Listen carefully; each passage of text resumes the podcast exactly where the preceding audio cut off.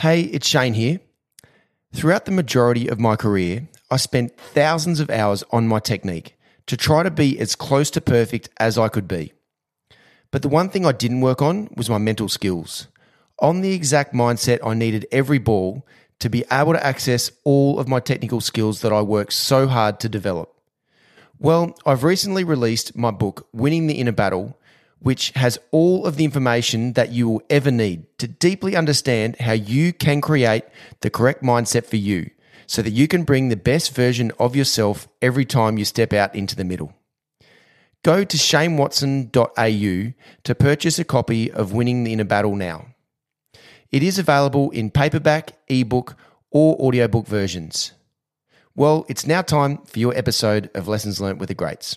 Enjoy straight off, the biggest difficulty is you're known for one thing, you try and do something else, everyone immediately assumes you're shit and kind of uh, dismisses it, you know. So, you know, I, I, have no illusions as to, as to the fact that that was going to be the case, and, and it is still the case to a, to a greater or lesser degree. But I absolutely love doing it. I, and, and you don't have to worry about how sore your legs are and stuff, do you? Kind of, you can, can sit and sit and play and, and, you know until until I'm 80 you know if, if I make it that long um, and and that's what I will that's what I will continue to do Hello, everyone, and welcome to Lessons Learned with the Greats. I'm Shane Watson, and today we are joined by a person who revelled in one of the biggest cauldrons of world cricket, the Ashes. I remember watching this guy as a 16 year old as he took on McGrath, Gillespie, Warne and during the 1997 Ashes series in England. And against some of the world's best fast bowlers, he never ever took a backward step. Mark Butcher, thank you so much for being on my show. what a, it's an absolute pleasure. No one was was more uh, more surprised or happy than me to, to have you asked me to be on this. Um, and uh, and as for sort of not taking a backward step, those those names that you reeled off there, they um uh, they won more often than, than I did. But it was it was good fun playing against them for sure. Oh gosh, that's the ultimate test, isn't it? Against the best in the business, and there's a few few coming your way. well, win or win or lose, it's kind of you know you, you've got great memories of it. That's for sure. Yeah, exactly. Um, Butch made his test debut against the Aussies in the first test at Edgbaston during the 1997 Ashes series a test in which England beat the Aussies by nine wickets. I can never forget that massive partnership between Graham Thorpe and Nasser Hussain during that test as they dominated the Aussies. Like not many had done for for quite a while. well, I mean, look, what what debut? We bowled Australia out just after lunch on day one. Um, you know, the most extraordinary atmosphere to make a, a debut in. Um, you know, the old shed and the Hollies stand uh, was absolutely just was lifting off the ground, you know. Um, and, you know, I, I came out and, and, sort of took guard for the first time in, in Test cricket, like say, just, just after, just after lunch, I think. Um, and didn't make very many. And then sort of came back in and watched, watched Thorpe and Hussain put on was nearly, I think it's a record, wasn't it? Was It was 278 or something like that. Yeah. Fourth wicket. Um, in fact, the, the, partnership went so well that me and my mate, uh, my captain at, at, Surrey at the time, Adam Hollioake, who was 12th man, yeah. decided that we'd go to go out to a bar or to a club on the on the on the on night two of the game. Um, sort of naively, sort of thinking you could do the same sort of things you do do playing, Surrey, and got into yeah. a bit of trouble for it. But anyway, you know, lesson lesson learned. Test match one. Uh, good Good way to learn from the start, isn't it? um, and you know, and we, and we win. You know, we win the win the Test match, and you know, the UK was going through um, a, a, bit of a, a, bit of a renaissance in terms of its belief in itself. Um, you know, Cool Britannia and uh, all these other, you know, Britpop and all these kind of things were happening at the moment, and it, it felt like a pretty cool place to be. And you know, we ended up on the sort of front pages of all the red tops as well as the, as everything else for winning that Test match. Um, mm. it was a typical case of kind of getting a little bit ahead of yourselves. There were still five to go. Um, Got to make the, the most of it. uh, well, absolutely. But, yeah. You know, so we, we, we hung on for dear life in the in the second one because mm. um, it rained, and I, I made eighty. You know, I should have made mm. hundred in that in that in that game. Um, and then you know, and then it was a real struggle from there on in. A kind of um, uh, Steve Waugh made two hundreds in the, in the test in the test at, at Old Trafford. Yep. Um, which was talk about sort of learning a lesson. Um, you know, again, I think we had Australia fifty for three or fifty for four. Can't remember what what number Steve came in. And Andrew Caddick, five, yeah, yeah, he was at five. Andrew Caddick hit him on the shin sort of, you know, bang it. You know how Steve used to dive across his stumps early on in the first ball. Mm. Caddy, I don't think he meant to, but he bowled him his low full toss. It just hit mm. him in the middle of the shin in front of the lot, and I think Steve Bucknor shook his head. And from there on in, you know, just, uh, Steve just dug in, dark skies, green pitch, and, and, and made a hundred. Mm. Then he made a hundred in the second innings, and, and Warney destroyed us in the in you know um, in the last innings of the game, and it was one all. And from there on in, the whole thing shifted. You know, mm um, you kind of you felt that Australia had kind of got their mojo back together again, and we started to started to panic. Um, and before you knew it, it was it was all over three one. Well, we, we won the last test, but by then it was it didn't matter. Yeah, I remember. I do remember that Test match uh, that you talked about with Steve Waugh getting 100 in both innings because I remember the mm. watching, like watching that, and that was a tough wicket and tough conditions, and that was just another test of, of Steve Waugh's mental toughness and resilience to be able to just find find a way to be able to you know to be able to score runs in pretty tough conditions.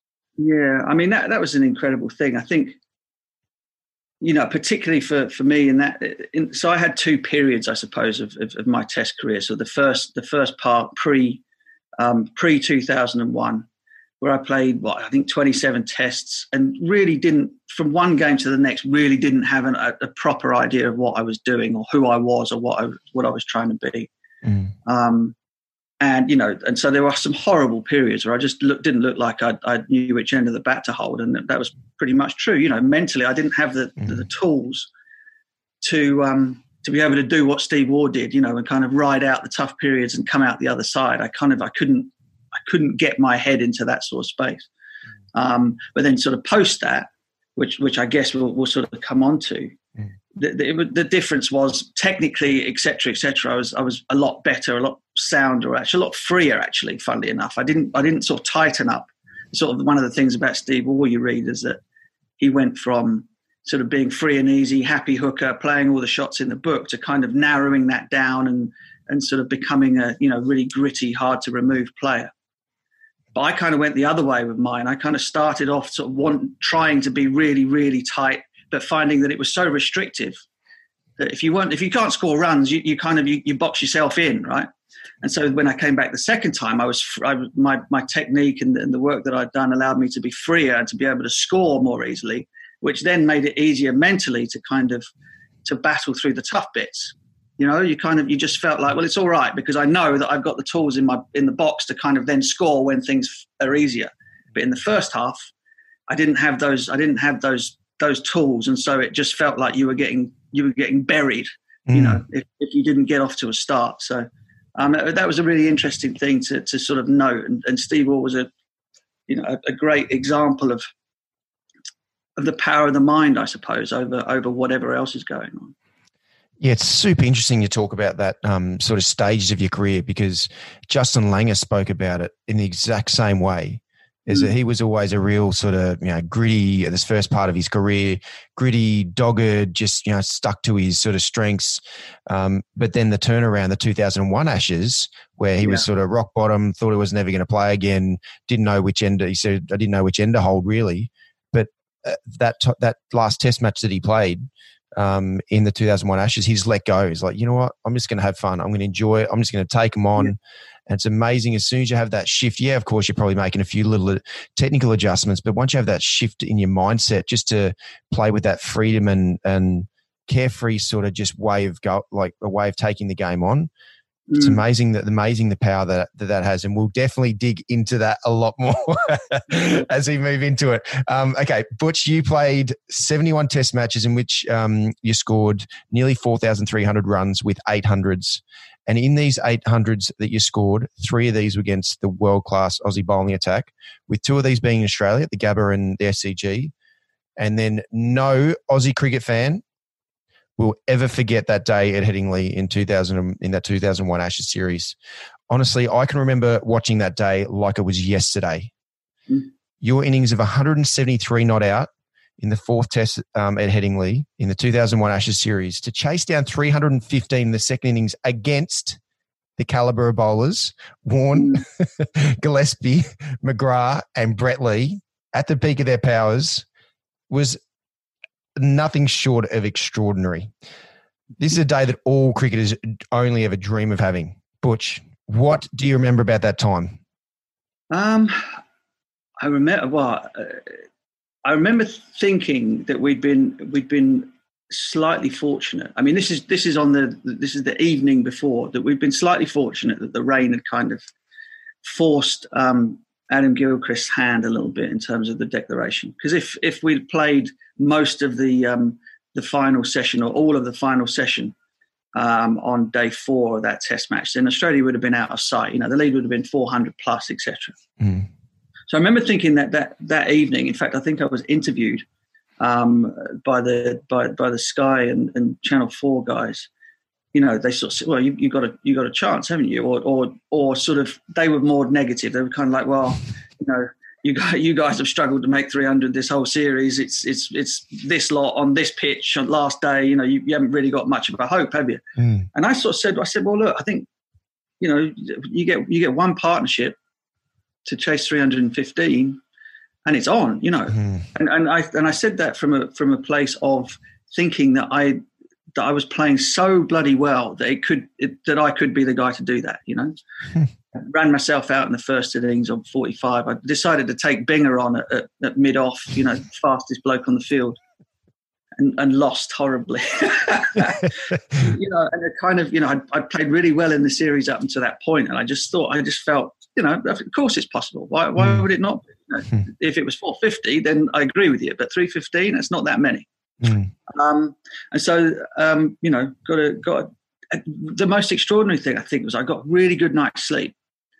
Normally, you know, you kind of you know you're batting the next day or whatever, or, or just just generally, I never I wasn't a good sleeper during Test matches. Hence, I might go out and have a beer or something mm.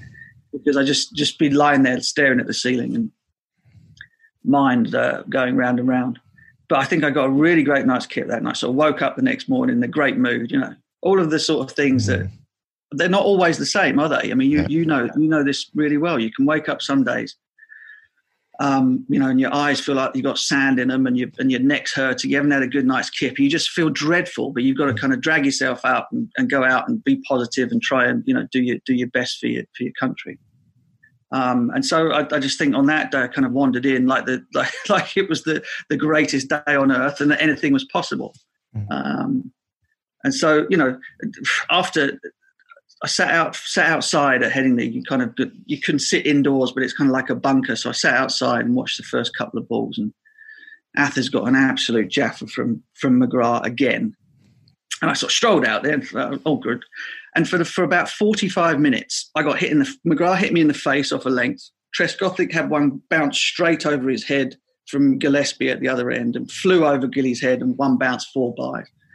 It was just flying all over the place. And I just kind of kept walking down to Tres and laughing. it's kind of like, right, this, we're going to be in the pub in an hour, you know.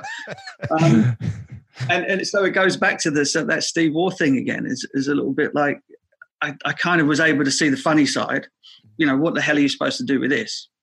And made it through to lunch. Sort of started to find a little bit of rhythm before lunch, made it through to lunch, and then kind of sat there and thought, well, okay, I'm still here, all good, you know.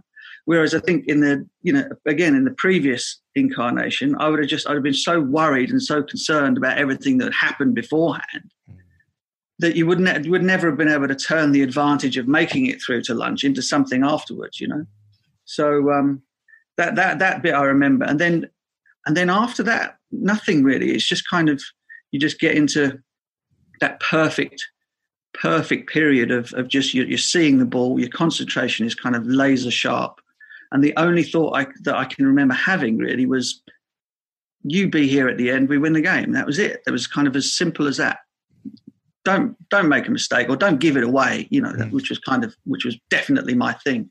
Um, don't give it away, and we win the game. Mm. And, that, and those are the only real thoughts that were going on in my mind. Because the one thing that stood out to me about that innings was your was your intent. Um, and you said obviously you're batting really well up until that point as well, but like the intent that you're showing, like you you're putting those guys, like the, some of the world's best bowlers, under serious pressure. They had to bowl the ball perfectly, like mm. perfect. Otherwise, you were all over it. Was there? You said about like that mindset of being there at the end um, and not giving it away, but there had to have been some intensity or intent in your mind because that was for me like really evident watching that. That was like putting the ball under massive pressure. Um, otherwise, you're all over a loose ball. Yeah, I mean, well, I think after after lunch, so you know the usual thing. We we go in the dressing room, and it's who they're going to start with after as well. It's going to be McGrath and somebody else. You know, McGrath and Gillespie. They started with, and I don't think I didn't really mean to do this, but but Glenn bowled me a sort of a, a, a little bit of a loosener outside, you know, probably that far wide of off stump, and I absolutely murdered it to to points or first or second ball after after the break. And he, you know, he had a bit of a sort of shuffle and kicked the ground a bit and stared at me a little bit. Ran up and bowled me not not exactly the same ball, but it wasn't far off, and I smashed mm. that one as well. Mm. right? And so he's sort of like, well, okay. And so, you know, generally speaking, after after the break and the twenty odd Ashes Test matches that I played, you know, they put together seven maidens on the trot, and then suddenly you lose three wickets. You know. So, so there we were, you know, in this pivotal position after lunch. They're trying to gain control. We're trying to sort of hang in there, and suddenly the, the scoreboard is rocketing along. I, I don't know. I took him for twelve or something in that over, mm. and um, and you know maybe maybe the experience or the inexperience of Adam Gilchrist as captain as opposed to Steve Waugh, Gilly took Glenn out of the attack after two overs.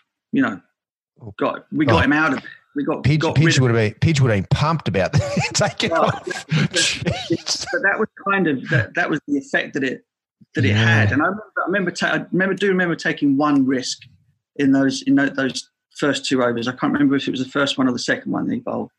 And I wasn't really, I didn't really look to to pull the ball very often. It wasn't sort of one of my one of my shots. I'd have the odd the odd hook, but I'd very rarely try to pull off the top of the stumps, you know, like you Aussie boys do. But I remember just thinking I'm, i was moving so well, and that Glenn was going to try and, you know, knew where he was going to try and bowl it. So mm. I kind of had a little bit of a, a gamble and, and, pulled a couple.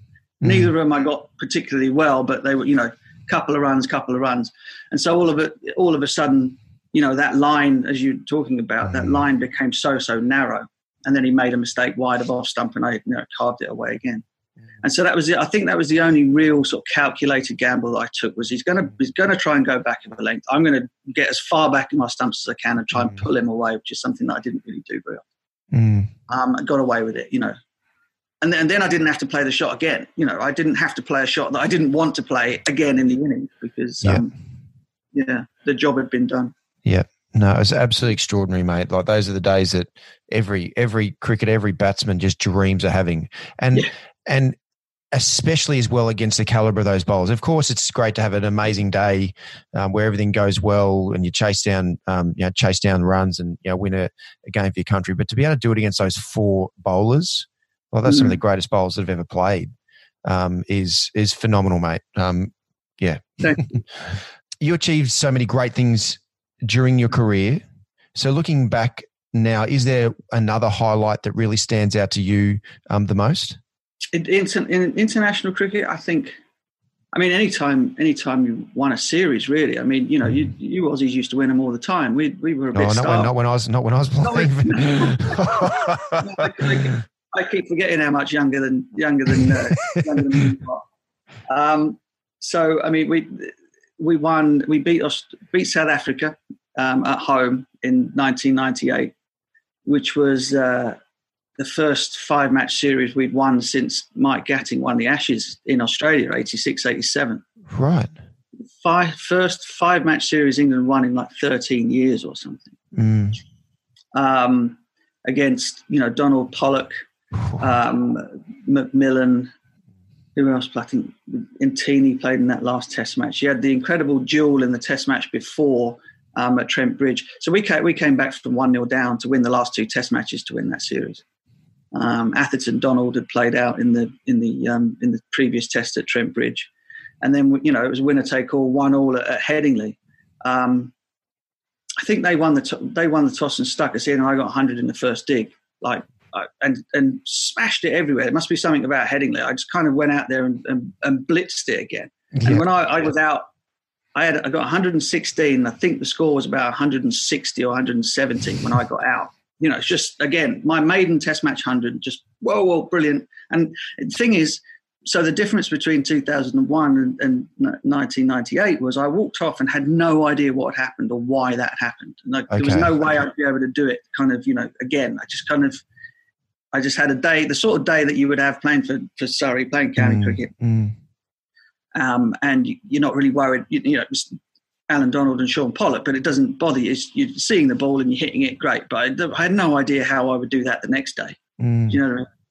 Um, and so, and we win this really, really tight game. 230 plays 230, plays 230, plays just less than 230, and we mm. win the series. So that was incredible. Great celebrations. Um, and then we went, then it was the Ashes after that. So, um, mm. which was not, which didn't go quite so well.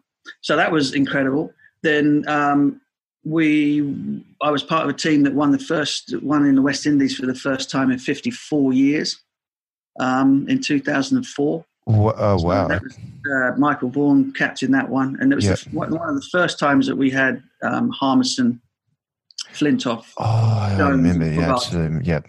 Yep. Um, and myself, myself, Nasser, and, and, and Graham Thorpe, sort of were, were three, four, and five in that in that batting lineup, mm. and on some pretty poor poor pitches. Um, you know, put put some put some runs on the board, you know, and sort of gave us give gave those boys something to bowl at. Mm. So we we were we were three 0 up. We we won the, we won the third Test match in Barbados in two and a half days. Um, Matthew Hoggard took a hat trick, you know, and you can imagine the the, the, the England fans are outnumbering the West Indian fans in, at, at, Bridgetown by by you know nine to one. You know. yeah. It's, it's ridiculous. And so Hoggy takes a hat trick. The the place just goes completely bananas. Thorpe scored one of the best hundreds I've ever seen, batting with mm. batting with batting with the tail to get us a one-run lead in the second innings, and then we bowled them out for sixty or something dark. Mm. Um, so that was incredible. We had, we had, we had ten days off in Barbados between that Test match and the one in Antigua. Wow, what a place for that to happen!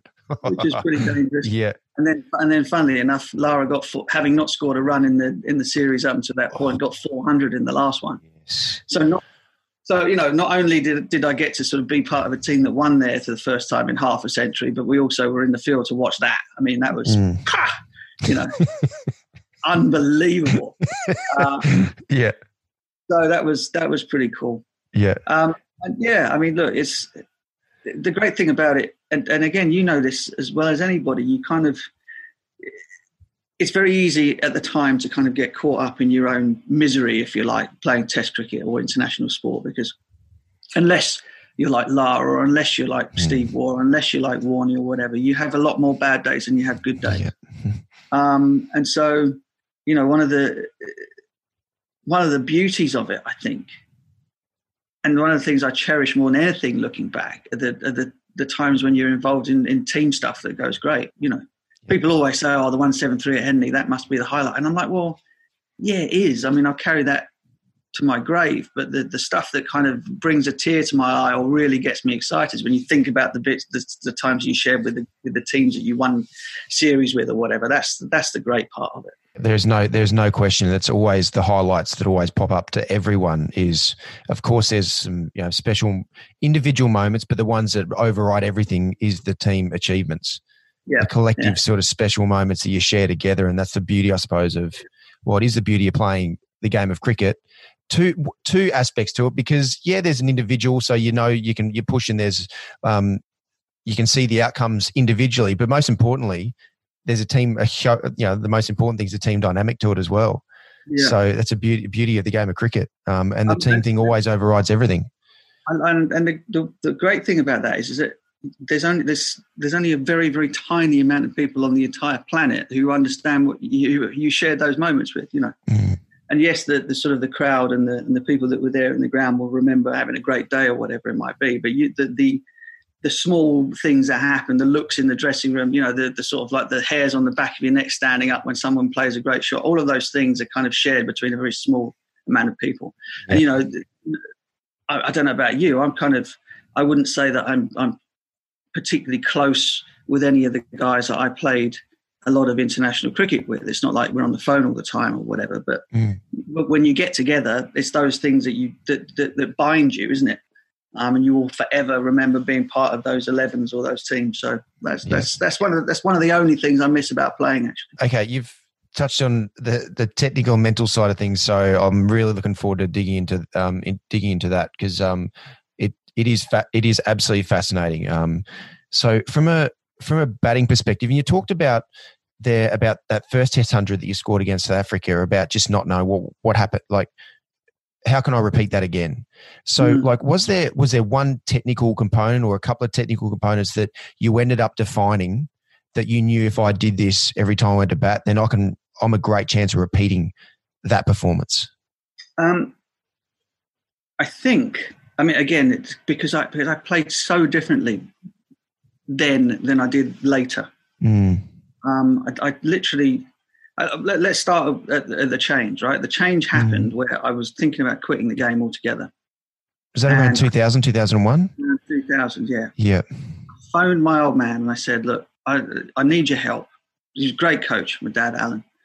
Um, and I'd never really sort of gone to him before, not in my entire life. So I was, what, 20, uh, 28, 29 then.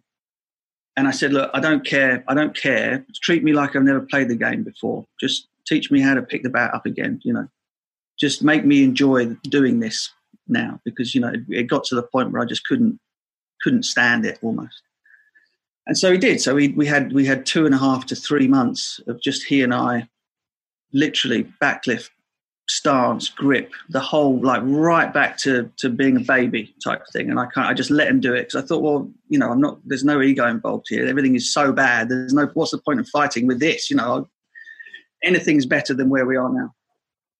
Um, and so and so that was that was so unbelievably um, valuable and freeing and um, and it kind of made me understand it made me understand the game better as I went along because I had I had the tools in, involved that, that, allowed me to allow me to, to be able to see the ball and move properly. Mm. Whereas what I had done in order to become a top order batsman, when I when I first started to play um, professional cricket, see as a kid it was I was a batsman who bowled a little bit, but when I first started playing professional cricket, I got into the team bowling those filthy outswingers and whatever else and batting at number six. yeah, and trying to hit and trying to hit, you know, trying to play as freely as I had done when I enjoyed playing the game as a, as a youngster. Mm. Then an opportunity came at the top of the order for Surrey, and I said, "Yeah, I'll do it, no problem." And I kind of t- taught myself, or, or, or, sort of taught myself to deny a lot of scoring opportunity, whatever it might be, to be tight at the top of the order, leave the ball well, all of those things, all very commendable, but geez, boring. Um, yeah, I've been there. I've been there a few times. And you're like, oh, maybe that's the way I should bat. But oh, yeah. that's not enjoyable. not, not, not, not, a lot of fun when it's going badly, anyway. Um, yeah. So, so I kind of worked myself into this sort of. I, I, would never say I was an automaton. You know, it wasn't like it was mechanical, but it just mm. never didn't feel free to me.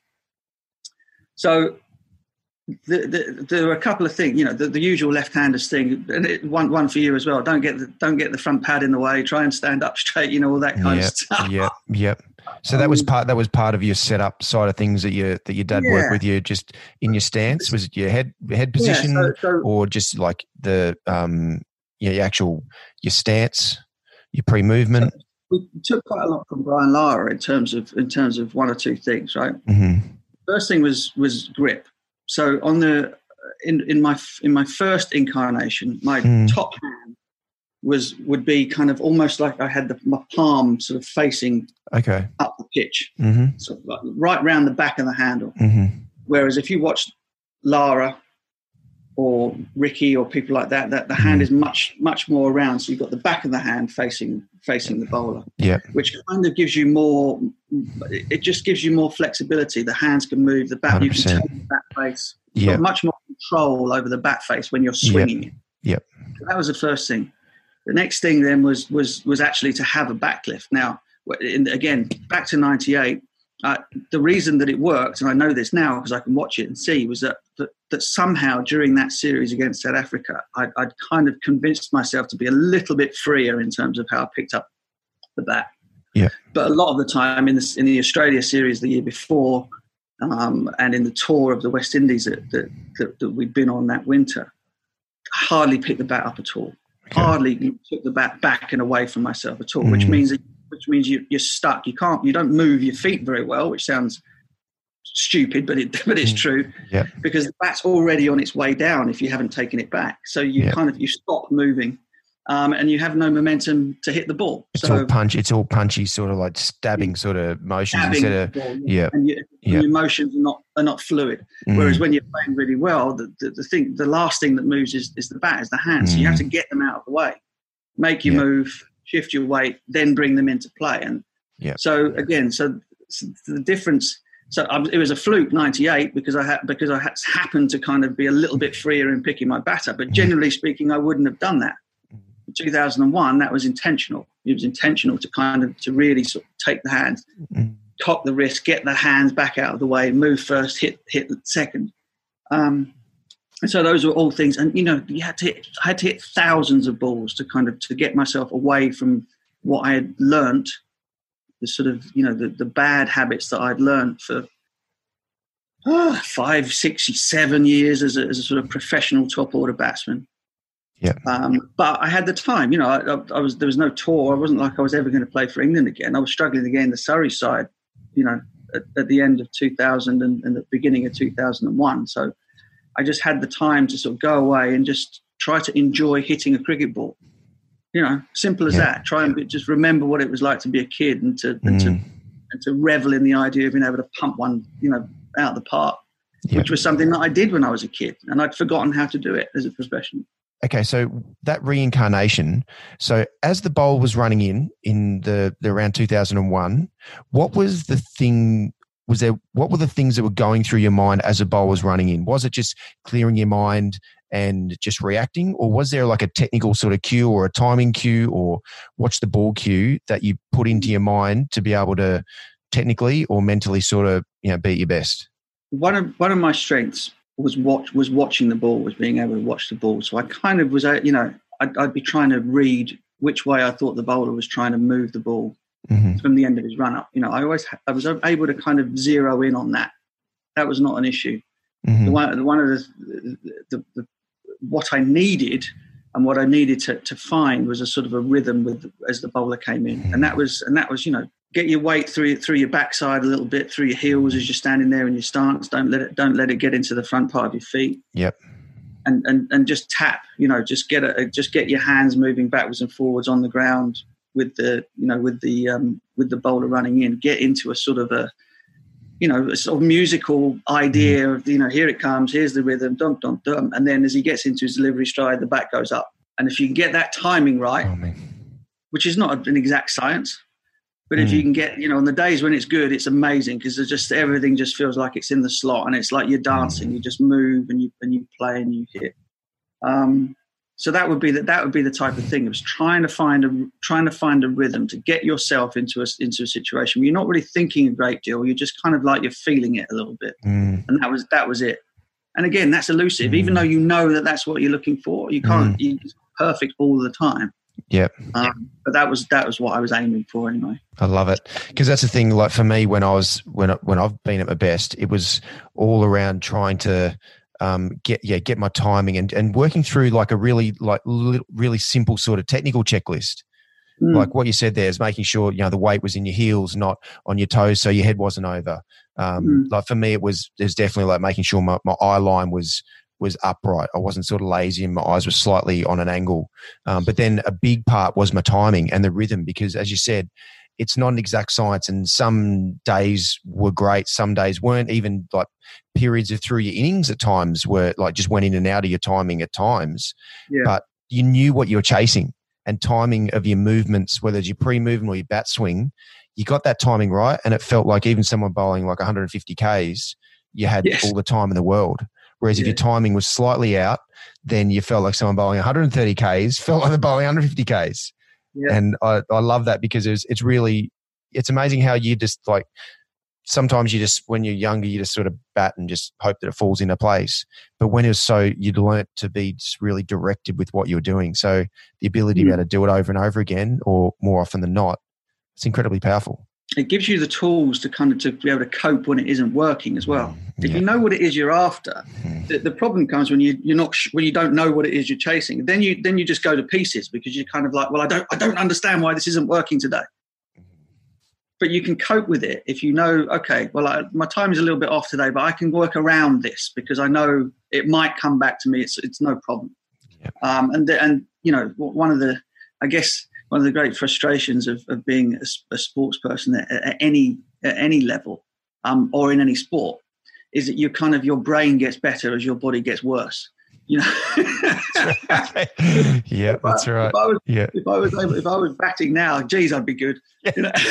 yeah, that's absolutely right. Yeah, yeah. There's no question. I'd just, yeah, I, love it, mate. What you said there is absolutely, absolutely spot on. Okay, you're a great all-round catcher. Um, so, was there one, one or two technical keys that you always worked on to sort of get into the right position to be able to give yourself the best chance at catching like, everything that come your way, or as many things as you could that came your way? Geez, you know what? I don't know.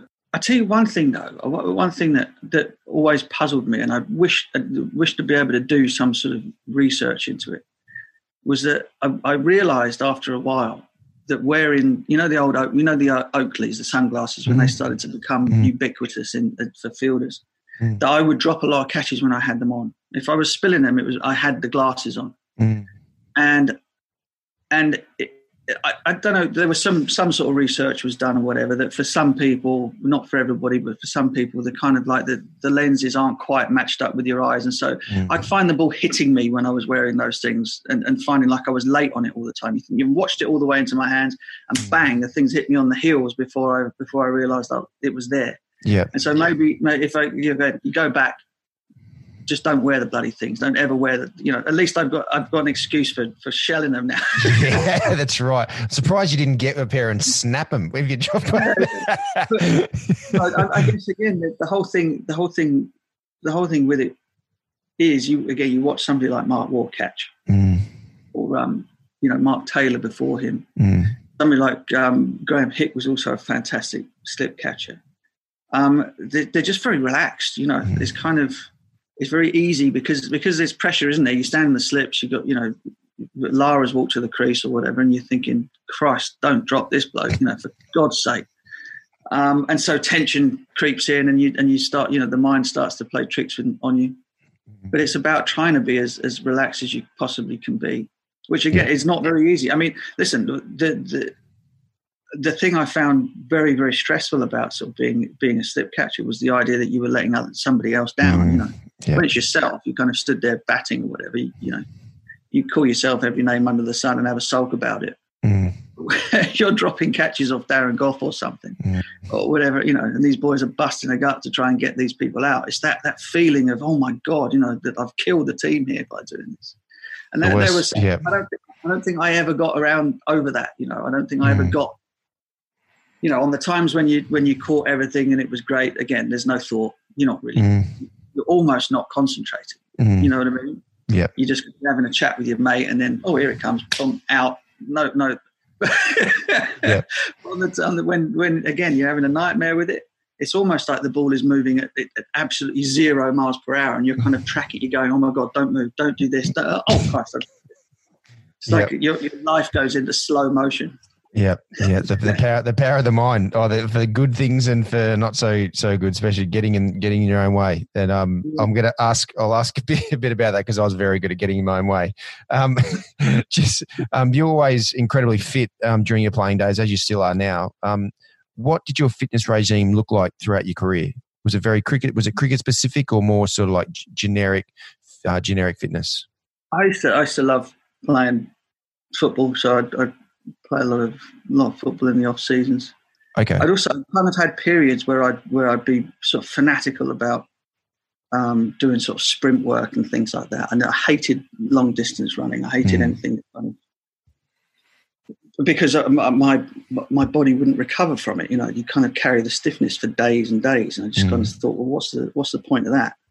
Um, and then other times, you know, it would be it'd be sort of throwing throwing lead around a little bit. You know, the, the, that the things changed. I think in the in terms of what the S and C's thought were good for cricket players. You know, it began mm. with you know you do a lot of long longer distance running, you do a lot of um, a lot of sort of non non-impact or non sort of strength type work and then it all shifted and everything was strength work and there was very mm. little in the way of aerobic stuff i don't think I don't, I don't, know whether now they've kind of got it sorted as to what they think people need more of than not it seems like it's um, more function it seems like it's definitely a lot more functional now for sure yeah, yeah. i mean uh, but you only have to look at the way that the way that the guys move now mm.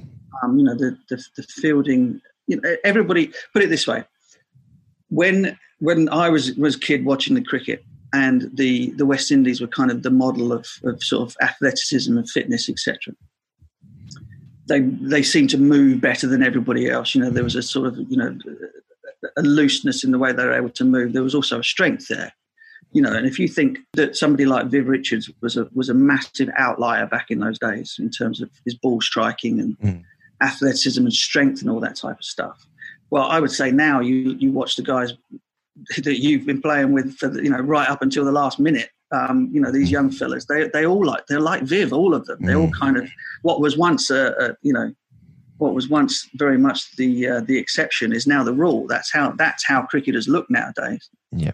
Um, so whatever it is that they're, they're, doing, it certainly it certainly seems to be working.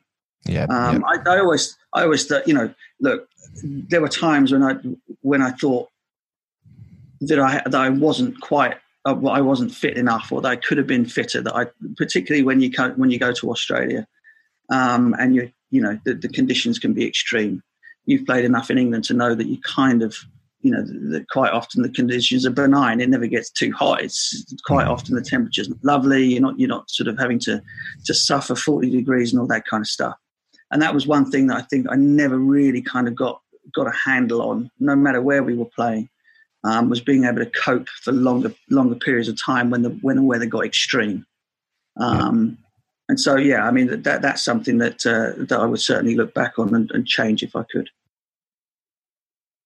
Okay, now we're going to go. We're going to uh, dig into a bit more of the mental mental skills side of things because I, I find this absolutely like I find this absolutely fascinating because and what you talked about around um, like the time where in even in from a mental point of view where you're very like just trying to survive and um, you know just stick within your sort of stick within your um, your flags and sort of just stay there.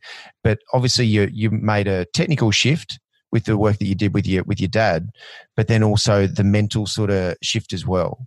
Um, mm.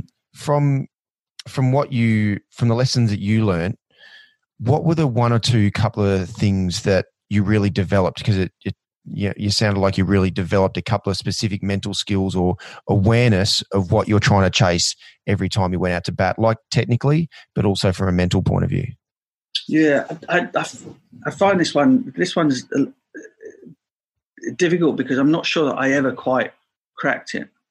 My my my thing was to try and was really to try and get my my my physical game into into into such a good a place that I didn't have to worry about it too much. Mm. That was that was for me. You know, other other people are much more sort of oriented around sort of getting their, their thought process right. I mean, we'd all do the visual visualization and trying to sort of make sure that you were comfortable. Try to make sure that you weren't rushed in any of your preparation, all that kind of stuff. Just keep keep everything as, as calm as could possibly be. And so all of those things were sort of techniques that that I got much much better at um, you know, in terms of in terms of the way that you are preparing, have routines, you know, do do do the same things at the same times, you know, all of those mm-hmm. t- kind of um, what do you call? They're crutches almost, aren't they? They kind mm. of just you know try not to, to to to have any surprises on the way to, to day one of the test match or on the way to the on the way to the crease. Yep. You know, little things like before walking out to bat, so I've I put my put, put my head down on the on the top of my handle and kind of just close my eyes for a little bit before getting out of my chair and walking to the middle. You know, just things mm. that, that would be routine. Turn back to the pavilion the way that you come in on the way out. All of this type mm. of stuff. They're just they're crutches. They are routines. They are things to make everything feel as normal and as regular as they possibly yeah. can be. But in terms of you know, in terms of sort of having mental cues and things like that with with um, with bowlers or with particular situations in the game. I didn't really. I, I tried not to have any of that. Again, it was a, that was a way of staying out of my own way. Yeah. What I wanted to, to to do was to be free to kind of make free to make sort of reactions or free to sort of like try and try and make uh, preempt what I think was coming. Mm-hmm. And I needed to have a very very clear mind to be able to do that. Yeah. The minute the minute thought started to enter into the equation in any way, shape, or form, then trouble. Yeah. Big trouble. And so, so again, my my idea about sort of really great mental preparation would be to kind of to feel as though I was that I was moving and hitting the ball as beautifully as I could, Mm. and then in that way I didn't have to go too too much into the into the brain side of it. So when when you're talking about the times when you were great was when your mind was clear, but then when you started to get some thoughts, Mm. what were your techniques to be able to then try and pull yourself back, pull yourself back to that you know that clarity? Blimey, I obviously didn't have any. Uh, No, because this is like because what we're talking about here, this is something that like no one ever talked to me about this stuff, right? No one ever like because it's always as a cricketer, this is how I was brought up. Always, it's all about technique. You get technique right, and you'll like you, you'll get out of your own way because you've got your technique down, you're batting well, your physical movements, everything's great. So no one actually talked to me about like the actual skill to be able to mental skill to be able to get out of your way. so then all the technical things that you've that you've got inside of you, you can access them like regularly.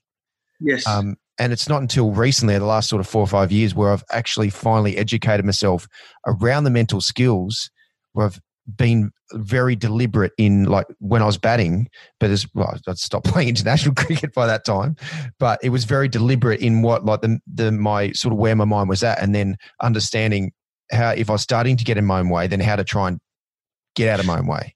Yeah, I'm, I'm not sure. I, I'm not sure that I ever got that. I mean, again, again, I had, I had routines. I had sort of, you know, little, little, um, little triggers out in the middle. Whether or not they sort of were able to shift me away from or out of the sort of funk of being, you know, of, of having the mind being clouded or not, I Mhm. don't know. Yeah. Um, whether or not you know, whether or not you kind of flip a switch and be able to, to be able to turn things around, no. But Mhm. what? But but things like things like sort of like your routine between deliveries or what you Yeah. would do at the, at the non-strikers end all of those types of things were, were ways of being able to kind of minimize the effect i don't think i was ever uh, you know again that, that would perhaps be something that if you were able to start from scratch you'd kind of like you would you would work specifically on trying to, to make that more um, to make that more pinpoint you know to be able Yeah. to really kind of make a make a difference with it as opposed to the band-aid's not quite the right word but it's like um, uh, I don't know, like some sort of a, a beta blocker or something, just sort of a little bit of medicine to kind of to, Yeah. to, to lower the noise a little bit, Mm, yeah. um, as opposed to something that was a that was a sort of a, a cure or something that you could just go bang, here we go. Yeah. I know, I know what's happening. I can stop it. I can it, not only can I stop it, I can switch it around and Mm. turn it into something that is much more valuable or much more sort of um, uh, useful to me. And I, I don't think I ever got to that point where I could do that. Yeah, because there's no one else. There's no one actually out there helping people around that. Like the education, people can understand how to be able to have that. And something that you said there from the technical point of view, which I absolutely loved, was that you knew your game that well in the end that if something was slightly off, you knew how to get it back to you know you need how to turn it around or make the most of it, even if that at that moment in time. And that's, I suppose, that's the ultimate thing to chase from a mental skills point of view as uh, as well. that if we have the right education, like we have, everyone has on the like majority of people got access to the batting technique.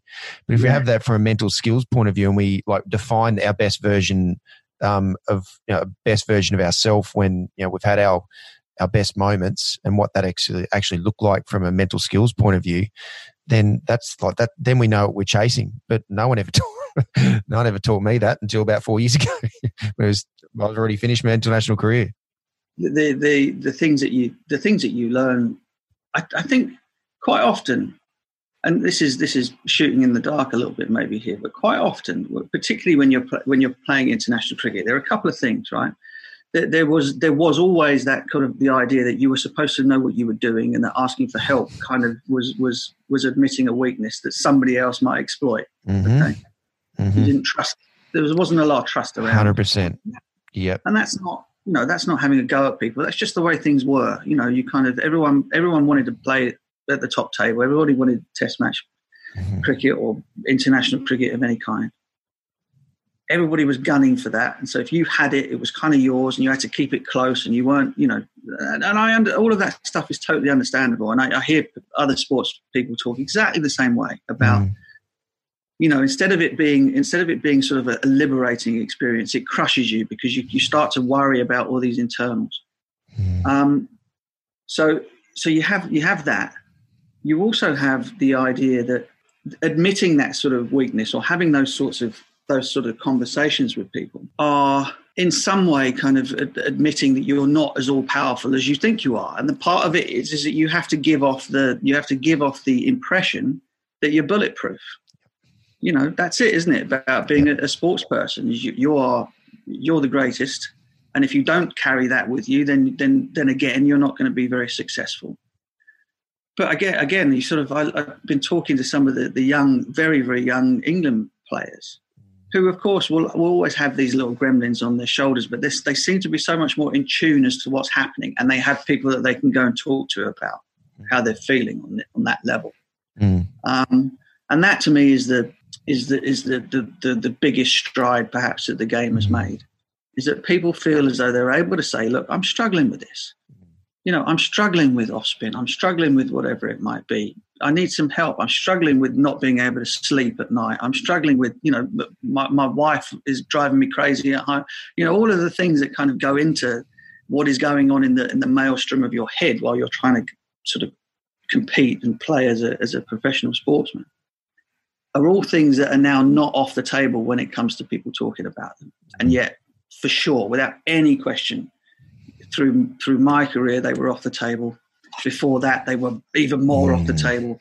Yeah. Um, and perhaps even through you know your time as an international cricketer, right up until sort of like the, the you know 2000 whatever it was 13, 14, they were still very much off the table. And we like to think of ourselves as being pretty enlightened now. Mm. But I don't think that we're, that we're anywhere near close enough to sort of allow allow for people to be weak, uh, to show a sort of a vulnerability. Because if you can do that, then then you have a way of being able to fix it. Yeah, exactly, and especially from a from a technical point of view, yes, you'd you've got coaches there to be able to sort of work through, you know, some of your weaknesses that are normally pretty obvious if you're getting exposed from the best bowlers. Um, but if you, from a mental perspective, especially, like, and I absolutely felt this, that if you ever sort of went to a, like a coach, let's say a head coach, and said, "Look, I'm, you know, I'm, I'm struggling with this," and there was a time like 2015 um, that I was really struggling mentally, um, you know, after after the tragic event of Phil Hughes getting killed, like from that moment on, I was actually like, I, I thought every ball was going to have that effect on me as well. So, but. I wasn't, I, there's no way in the world that I could have gone and told the coach, like Darren Lehmann at the time, but anyone, any coach at that time and said, look, I'm, I'm really struggling here because if I said that, then they would have gone, oh, look, we're, yeah, we really, you know, feel for you. And yeah, I know it could, must be tough, but, but at the same time, it's like, but we need to find someone who doesn't have that so yeah. yeah. you can't you can't like you can't expose your weakness in that regard because mm. you they're going to say thanks, but you're out. yeah. So that's where like things have shifted a little bit. Like even by still like talking to a lot of the international guys, they still don't feel like they still feel that those things will can be used against them at times. They don't really trust people, and that's why there needs to be sort of some people from the outside that they feel like it's not going to be used against them. They're only going to be there to be able to help them grow, help them evolve their their skill set, whether that's technical, but especially the mental skill set, without it ever being used against them? Well, you see, so listen, I, I completely and utterly, I would, I understand why a coach, if you went to your your head coach and mm. said to him, "Listen, I'm, you know, I think every ball, every bounce is going to going to kill me," that mm. he might think to himself, "Well, I need to get this guy out of the firing line for, for the team's sake and maybe even for his." I, I mm. completely understand that, and I, I don't hold any sort of um, I don't hold any sort of grudge over um, you know, the sort of mistreatment in, in inverted commas yeah. of, of, people who are trying to do their job too. Exactly. Yeah, it's a good so, point. So what I mean by having the by having the um, by having the, if if you if you've got a bad bat or your or your gloves aren't any good or your, your shoes are causing you a problem, you go to, to your man and you go and you get get them sorted out. They're not your coach's problem, are they? Mm-hmm. And it's it's trying to I suppose to allow um, sports people to feel as though going to go and talk to a, a, a psychiatrist or a psychologist or a sports psych or whatever it might be Mm. is as much part of their kit as getting their shoes right Yeah. or getting their bats right. Yeah. You know, same damn thing. Don't. It's not the responsibility of your organisation, perhaps, to take care of that for you, because they have. You know, and and, and again, I, I'm pretty hard nosed and old school about all of this kind of Mm. stuff. That these guys have got, they got to get results. Their Mm. jobs are on the line too. It's not fair of you to put all your shit on them as well. Yep. Yep. You have to go and take it somewhere else. Um, and, and that's part of, I suppose, part of being a bloke in, in many ways um, is is to kind of is to admit to yourself that it isn't a bad, it's not a, it's not a, a wussy thing to do to go and to go and get that sorted out. And if and if the culture around um, dressing rooms is such where um, you're not asking your, your, teammates or your management, you're not asking them directly for help but Mm. where you could say to your mate sat next to you, said, "Oh, mate, you know, I've, I've decided I've, I'm talking to this guy because I've been struggling a bit with this. You know, maybe you maybe you should have a go." And that those two blokes don't tear each other apart for Mm. it. Yeah. That's that's where the progress comes. Mm. And I think I don't know because I'm- I'm, I'm out of it a little bit, um, but I think that those sort of things are are happening. That the players now are much more comfortable talking amongst themselves about the issues that they have and the steps that they have taken outside of their dressing rooms to, to kind of to, to get on top of them. Um, you know, and, and it's I think it's great because because one thing's for sure, I don't think I've ever been as entertained by by cricketers as, as I have been in the last three or four years. Um, I'm certainly not one of those who you know sits up there in the, in the commentary box and whatever and talks about how much better everything was in my day. Of course, there are there were players and there are things that were that were better or, or that you preferred. But you kind of I watch some of the things that some of these young kids are doing. You just think, geez, you know how Amazing. how incredible is that? Yeah. You know, um, and the sport. I think the sport is in a really really great place because because of the talent that, that's out there. And the more things, and the more that they sort of feel able to express themselves, and you know, you you mentioned it, and I'm talking from a you know a completely different generation about how how much repressing of the things that we enjoyed and loved about the game was done in order Mm. to, to succeed. Now that's the wrong way around, isn't it? Mm. that's that's crazy.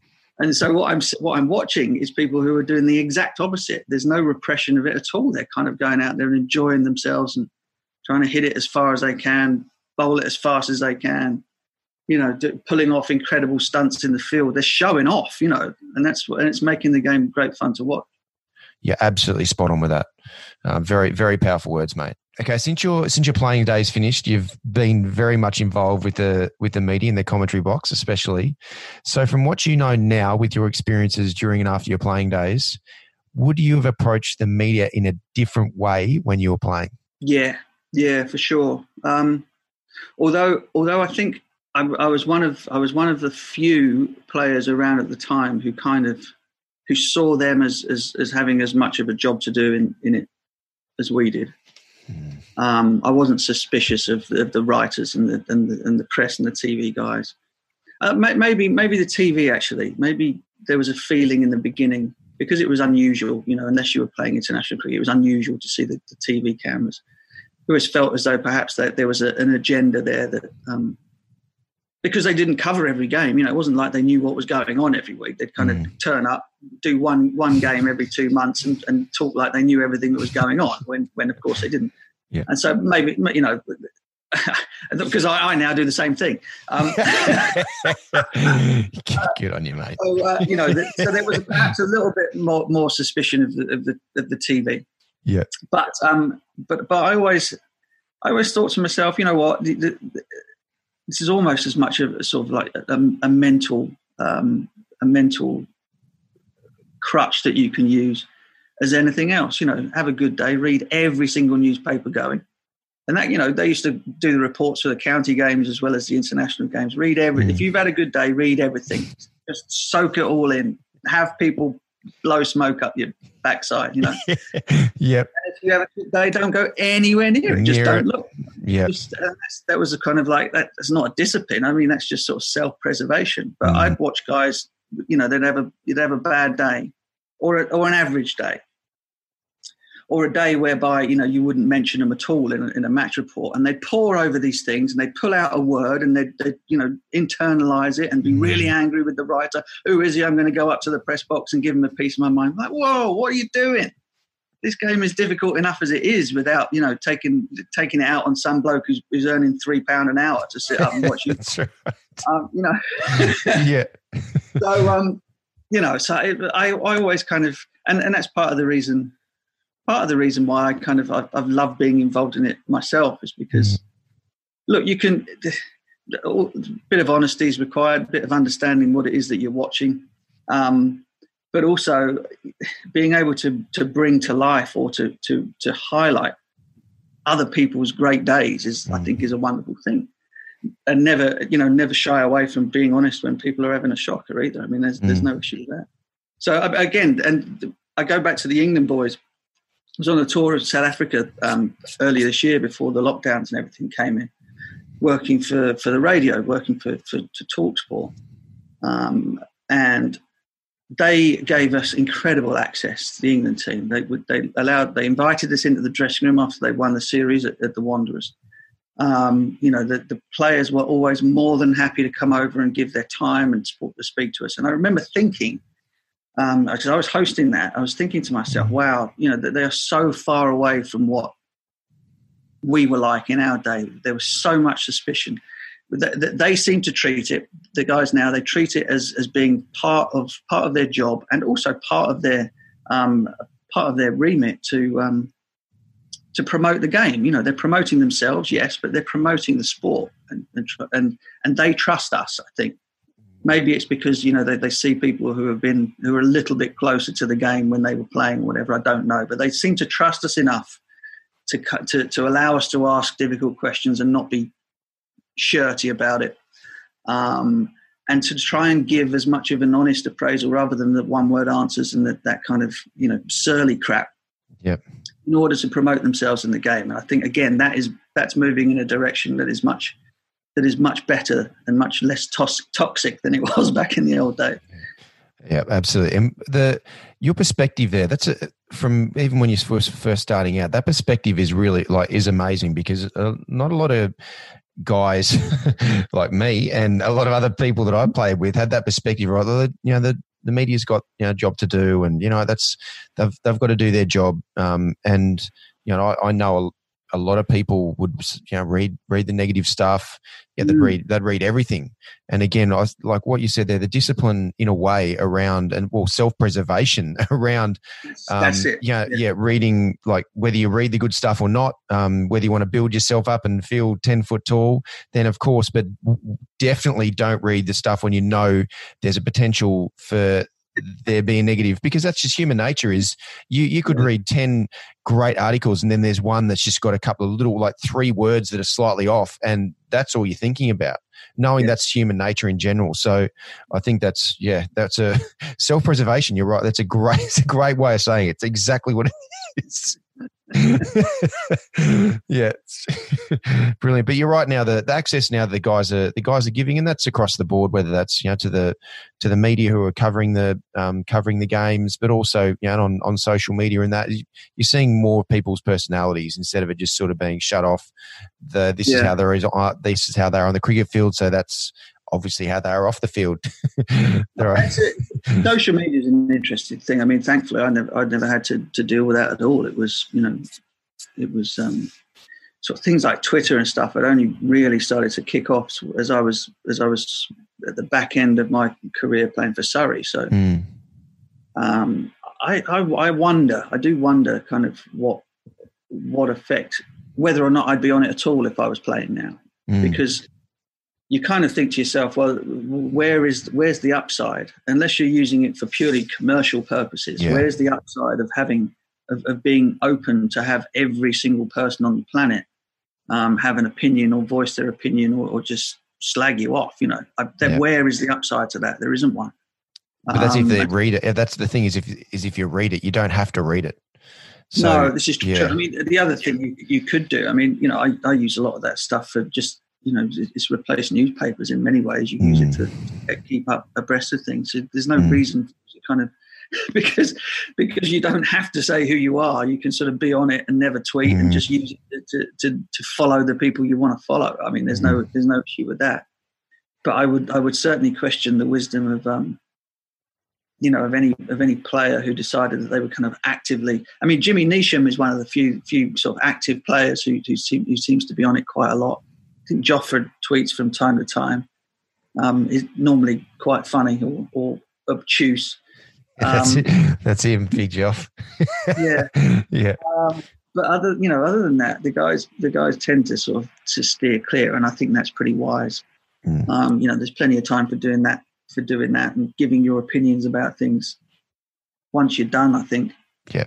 Yeah, exactly. Yeah, because you're you're more chance of getting yourself into trouble as well, as in, um, you know, with the with the board, or you say something that just offends someone and you get fined or whatever it is. But, um, you know, the the commercial side of things, there's definitely value in it for, um, from that side of things. But there's obviously you've got to understand the the downside in a huge way, which you know, which is faceless people a lot of the time who are going to give their they're going to give their opinion whether whether you want it or not.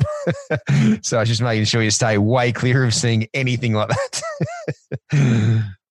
okay, this is going to dig into uh, other aspects of your life away from cricket, and I truly believe this is one of the most important life skills that most of us most of us don't get an education on through our lives. Um, but managing and investing our money as as well as we possibly can is so integral to make the most of of what we've got um, and what we've earned. So, looking back from where you are now, um, with what you've earned throughout your life, would you have mm. done things differently from an investment or wealth generation point of view? Potentially. I mean, look, my my my, my family um, sort of situation has, has been has been rather complicated over the years, um, with sort of being divorced and having kids to different mums and things like that. And so even if I could have saved more of the money that I or invested it, it must most of it's gone before it even started. Um, yeah, that's not the best investment decision. Not the, the that's uh, that's other. very bad I, yeah. I suppose. Listen, I, I played in, in the era before there were central contracts, and the period after. And the difference in sort of your earnings or whatever from the before to after period were incredible. Mm. Um, they're astonishing now. I mean, it's it's now it's, it's, not even the same sport now in terms of the, mm. the money that you can earn. And so back in, I suppose, back in the sort of early 2000s or whatever, I was earning decent decent money, but kind of you know didn't really manage to hold on to a great deal of it throughout the, end. Um, but there were one or two sort of opportunities that, that, presented themselves, some of which were in property and things, and they were you know put in a put in a few. You know, England managed to we started to win a few series, so there were bonuses and stuff coming. We'd never seen a bonus in the nineties, didn't know what one of those was. Um, and so you kind of put them into to various building projects or whatever and take the money back out again and then regenerate that and pensions and all this kind of stuff. But not, but nothing really to the sort of, to the level that, that would be possible for the for the guys who have had their careers in the last ten to fifteen years, I suppose. Yep. Um, but so I mean, look, all of these things are incredibly important because because as, as we both know, we, we, were kind of lucky. We played for quite a long time, but a lot of people don't get that don't get that chance. You know, whatever for whatever reason. The um, and it could be that the most money you ever earn is sort of when you're in your 20s you know that could be the case you, you, most most people in normal jobs they sort of they're earning their big bucks when they get into their 50s or whatever but it's it's the other way around for us yeah. and so it's very important to to sort of to, to keep an eye on that and to have people that you trust and, and to try and make some good decisions i mean none of it's guaranteed but mm. um, and again, it was it was something that I was aware of. I, have got a, a, guy who, who looks after my my finances, who I've known for nearly thirty years. It's kind of okay. he's like a mate of mine. Um, so there's a, there's trust there and uh, and whatever, and, and and things are rolling along just about okay now. Yeah. Um, but for for sure, I mean, I, I guess the only the only piece of advice really on that is, is don't don't imagine that it's going to last forever. I think that's one of the mm. things that's most difficult to get your head around when you 19, 20 years old um, and just starting out is because, the, again, it kind of goes back to that idea about the, the mental health or the sort of um, the, the vulnerability. Is that you, you have to teach you, have to think of yourself as being invincible and that you kind of, you know, you're going to be up at this level forever and Um, but that's not the case. You know, there, there's a certain realism that has to kick in, particularly when it comes around your finances. So keep an eye out. Look out for yourselves, kids. People who are listening to this, quite a few will know, but um, they might not know that you are an incredibly gifted musician, right. a great guitar player, and have got a seriously good singing voice. So, what have your experiences been trying to make inroads into the into the music industry, getting into bands, um, and that transition also from like playing into going into that side of things? Well, I mean, the, the experiences of, have generally been pretty positive. I mean, the, the difficulty, the first, I mean, straight off, the, the, biggest difficulty is you're known for one thing, you try and do something else, mm. everyone immediately assumes you're shit and kind of uh, dismisses it, you know. Um, so, you know, I, I, have no illusions as to as to the fact that that was going to be the case, and, and it is still the case to a, to a greater or lesser degree. But because it's something that I've all, I've done pretty much all my life, and and and the songwriting element to it is is also um, very important to me. I'm kind of I'm not you know it's not like I want to I want to go on uh, get myself on sort of celebrity um, TV uh, shows and you know Britain's Got Talent that type of thing. I I've, I'm happy to write, sing, perform in you know in whatever size venues um, with my bands, put album, put records out, etc., etc., and have it all be judged on the on the strength of the music or not. Mm. I mean, and that's mm. pretty much it. That's really all that interests me about it.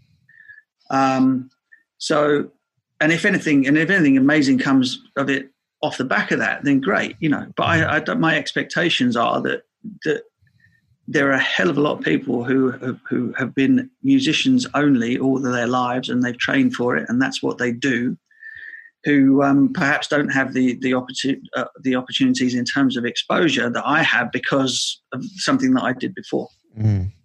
Um, and you know, every, everybody's better than everyone's better than everybody else. You know, there's no, there's, it's just, can I write songs that sort of resonate with with people, resonate with myself mm. more, more most importantly, yeah. um, and find that people like them. And then if they do, which which I've been finding with the, the, the second album and the subsequent songs I've released, sort of while we've been in lockdown and stuff. Mm. That people eventually sort of forget that you're a cricket player at all. They're just kind of judging it on the on the music itself.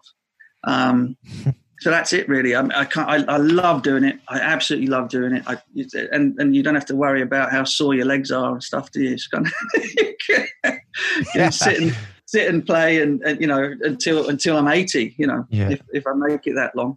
Um, yeah. and and that's what I will that's what I will continue to do. That's the ultimate thing that like all you know, I know all cricketers are chasing, um, and I know I'm I'm chasing in this next stage of my life is when you're able to be known for something on just of um, of the art or, or what you do. Um, like you said, that like, people listen to your music, love your music, and it doesn't matter whether you're a cricketer or not. They actually just really connect with what what you what you're doing, and that's the ultimate thing that you're you know you're trying to chase after your cricket days are finished. Is to yeah, sort of be yeah. you know be judged for that thing in particular, not you know the whole sort of package that you know that's there because of what you've been fortunate enough to be able to achieve before. Yeah, absolutely. I mean, and you know, I kind of one of part of the reason why I, I, I didn't want to stay in the game or sort of at least stay in tracksuits in the game, you know, mm. um, was because I, I, didn't feel as though sort of being being a cricket player was was my sort of defining was the mm. defining thing about me. Um, Love it. Yeah. And you know, maybe maybe if I'd been better at it, it would have been. But you know, it's it, it's um There, there's just so many other things I'm interested in, so many other things that I kind of want to want to explore. Um, that you know, so so TV, for example, you know, I've I've produced um, documentaries. I've kind of I've, I've done all kinds of very different things. I'm like the ultimate jack of all trades, master of none. Um, and the idea of sort of being creative in a in a way that that had nothing to do with people's ability to hit and throw cricket balls was kind of is something that really really appeals to me. So um, the, yes, you know, uh, people. Will, uh, I'll get reviews, you know, from from the albums of people sort of like, and the first thing they mention is the fact that you play cricket. There's no getting away from that. I'm not mm. dismissing it at all, but yeah. it kind of that that's that's part of my life that I that I bloody loved and, and Mm. would would do it all over again. But I still I can't do it anymore. I'm not that person anymore. yeah. when you're 60 years old and whatever, you know, you can't you can't still be you can't still surely be sort of like former former cricket player. You know, Yeah. I'm, not, I've not picked up a bat for 30 years. Yeah, there must be something else about me um, Yeah. that's of use.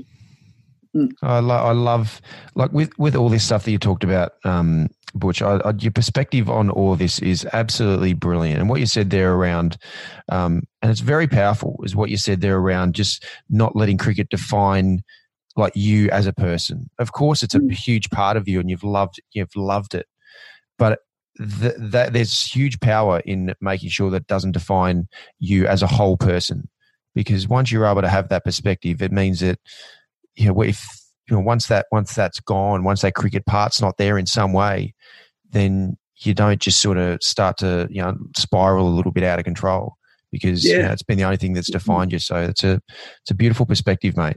Yeah, brilliant. And Thanks. just and also uh, the your new album that when did you when did you release that and what's the what's the name of the album? I have to I have to download it. Now, it's called Now Playing, and that was in uh, that was last year. Um, Okay. And yeah, it's it's gone down really well. And I've we we put out because I was supposed to be touring sort of April, May, Right. June this summer. So as soon as I got back from the from the PSL in March, we had Yeah. we had a load of gigs because I didn't get the chance to really to to to gig the album the previous summer. And the winter I was away the whole time. So it was, you know, the lead into the English summer was supposed to have been sort of gigging and touring and then it all got Mm. all got cancelled. So we've I, you know, I've the writing kind of goes in fits and spurts, you know, at the moment I'm kind of just there's songs coming out of me all left, right and centre.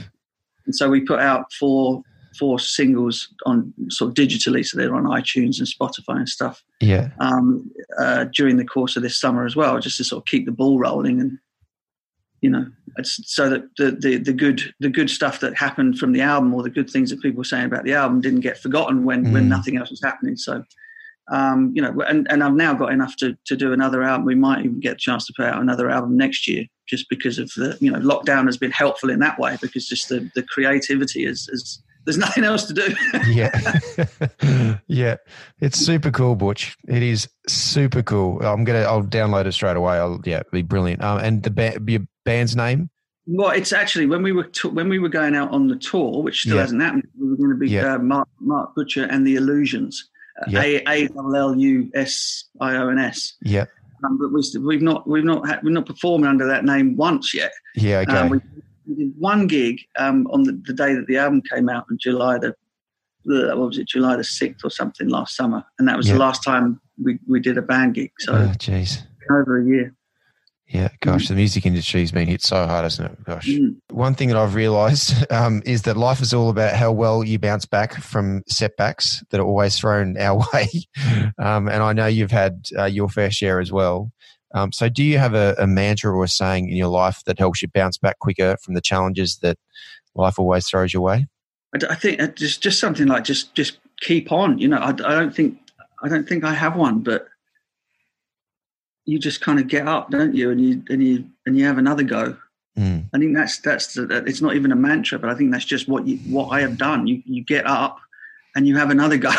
Yeah, and you, and you, you know, and try. I don't know. You, you just try try not to be a dick. I think that, that that's quite a good one. Yeah. Otherwise, you, otherwise you can leave a bit of a trail of destruction behind you. Yeah, I, mean, I had. I think we all we all do when when we're young, and, and um, again, sort of the, there's there's a there's a huge ego um, part to sort of what we do, what sports people do.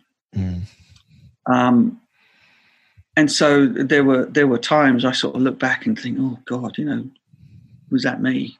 mm, You know, and the ways that you can behave towards other people, um, and not necessarily, you know, I'm not necessarily talking about sort of teammates or, or people like that, but just people Mm. in your sort of your your personal orbit.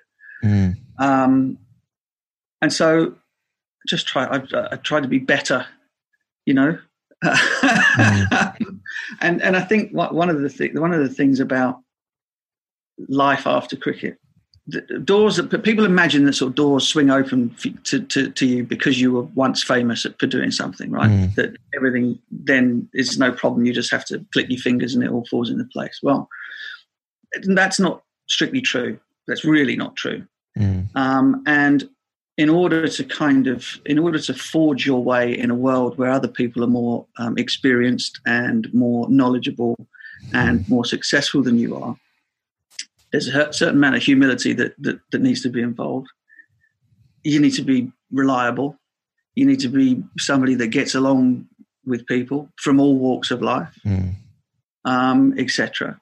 And if you can kind of, you know, if you can kind of forge your way whilst you're learning, trying to learn and scramble and pick up, um, pick up pieces of information and, and understanding, etc., etc., of the new industries and worlds that you're finding yourself in along the way, you end up assimilating yourself into that into that world.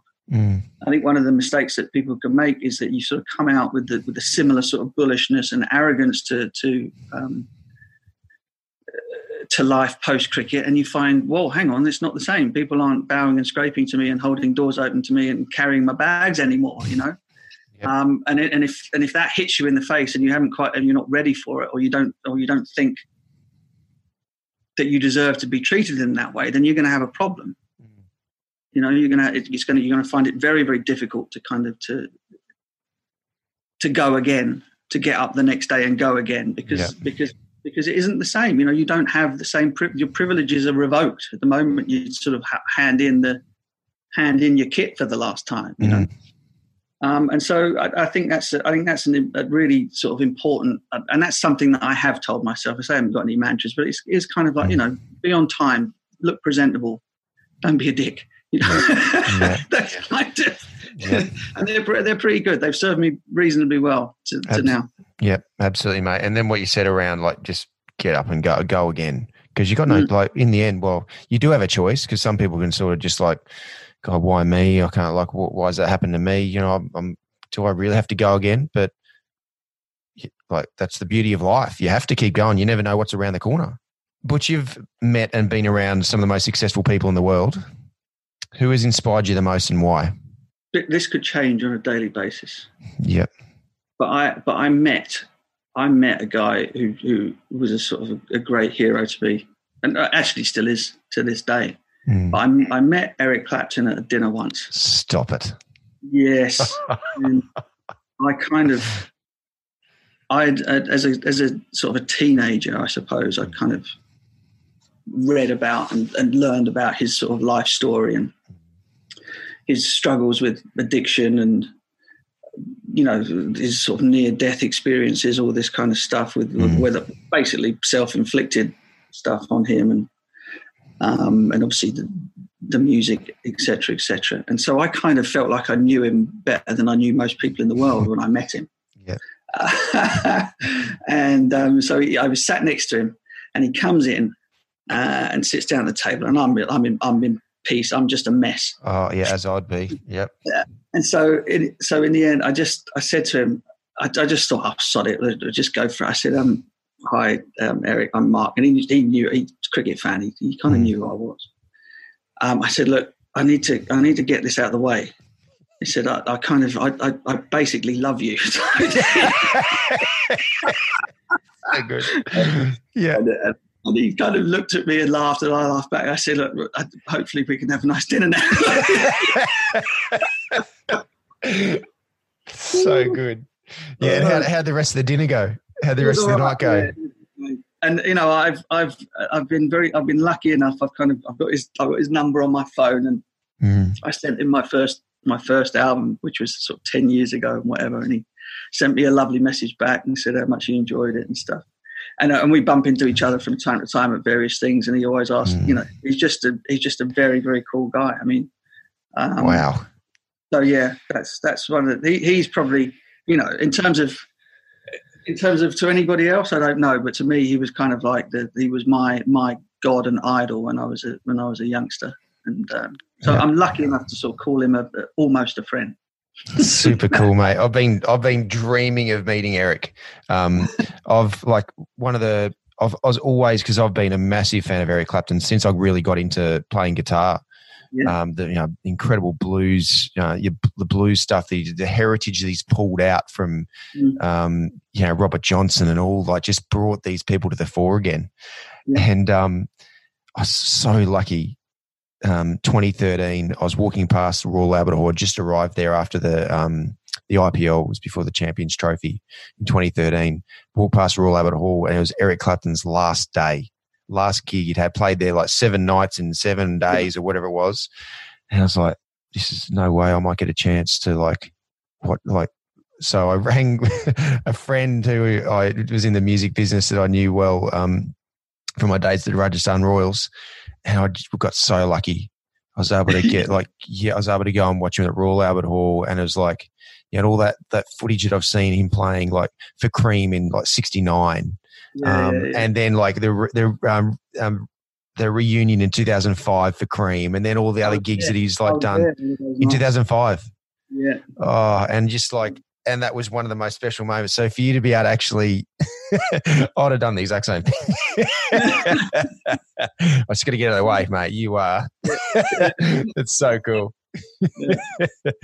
awesome. Um, Butch, I absolutely love reading um, and learning as much as I possibly can. Um, so, uh, do you can you give me a couple of the best books that you've read um, that have had the most impact on you? Um, yeah, I mean, I, I'm a I'm an avid reader, although I, I, guess sort of the advent of, of, phones and things have kind of have, have meant that I haven't trawled through as, as much of the stuff as I as I would do in the last year or so, which is which is much to my uh, my shame. Um, but yeah, I mean, uh, Graham Greene is one of is one of my my sort of my writing idols, I suppose. He's uh, very very English way of writing, very very sort of understated, very rarely use sort of uses adjectives or adverbs or things that are hmm. extraneous sort of language, I suppose. Mm. And he writes about humans, you know, and about the sort of their, their, their frailties and their failings and all that kind of stuff, and, and in in a way that really I don't know, it just touches me, I suppose. And so one of the one of the, the novels of his that I really enjoyed was a thing called The Comedians, um, which is based around uh, three three guys sort of perhaps fleeing from various situations who end up in Haiti when um, Papa Doc is, uh, is is terrorizing the place, and it's just, it's an extraordinary sort of interwoven story, and he I, I love his writing. Mm. Um, on the completely the other side of that, um, James Ellroy, an American um, author, writes extraordinary novel, novels which are kind of interwoven with with fact, um, fact and fiction together. And he wrote those the, books. Yeah, the incredible trilogy around the sort of the the, the JFK murder. So the the, oh, um, right. the first first of the three is called American Tabloid and the, the language of it is incredible. It's like it is literally like your sort of headlines. It takes you a little while before you kind of get into the, the rhythm of the of the um, of the way that he's writing and the, and the mm. speech and everything like that. But they are just the most incredible books. Um, and you and you do sort of in the end you, you do struggle to to figure out what's what's real and what isn't. You know, the characters are yeah. so so true, and the situations that he puts them in are things that you understand to be the way that the story's played out in the first place. So they're they're, they're brilliant. Yeah. Um, and uh, I was just behind me here. Yeah, a, a, brief a brief history of seven killings by a guy called Marlon James. Right. And that is around the attempted assassination of um, of Bob Marley in Jamaica. In oh, right. Yeah. Okay. Um, I think it won a Mercury Prize or something, and I read it. I read it during one of the IPLs. Um, okay. And I think I can't remember it was Robbie Uthappa came up to me and sat around a pool in Bangalore or something. He said, "What are you yeah. reading this? I said, "You've got to read this. It's unbelievable." yeah. Um, so uh, yeah, that, that's that was that's kind of again because what the, what that does is it puts you in. You know, my my ancestry on my mum's side is Jamaican. Mm. It puts you in. Um, it puts you in a part of the world I kind of thought I knew a little bit about. Um, around a you know a figure obviously in Bob Marley who's who's sort of just one of the one of the sort of most iconic people of the last century, um, and molds that in with sort of with American influence, CIA, FBI type thing. Um, the CIA mainly, and, and sort of the way that the drugs ended up coming into Jamaica and mm. coming back into the states from there, etc. So it's again a slight fact fiction melding, and it's an extraordinary story. Um, I'll have I mean, to read that because I love I love Bob Marley. Yeah, a, brief, a brief Marley, so, yeah, seven yeah. killings. Yeah, unbelievable. Yeah, yeah. Okay, I'll have to help me download that up a Kindle. uh, brilliant, um, Butch. This has been really so special to have had you on this episode of Lessons Learned with the Greats. You did things during your career career that every single kid growing up only ever dreams of. And again, like that that day in Headingley was one of the most special innings that I've ever seen in my life. so with that innings alone, let alone the other you know, innings that you've played, you've, you're inspired generations of not just English cricketers but Aussie cricketers as well. Um, so it has now been super special to have heard the lessons that you learnt throughout your cricket career and your life. I'm so grateful for you taking your time, giving me the time, and it was a, lot of time um, for you to share all of these amazing insights with me. And everyone who listens to this will be that much richer for digging deeper into the mind of one of the greats of world cricket. So kind, Butch. Thanks, mate. Legend. mate, thank you. Thank you. For more episodes of Lessons Learned with the Greats, head to t20stars.com forward slash podcast. Don't forget to rate, review, and subscribe to the show on Apple Podcasts, Spotify, or wherever you get your podcasts.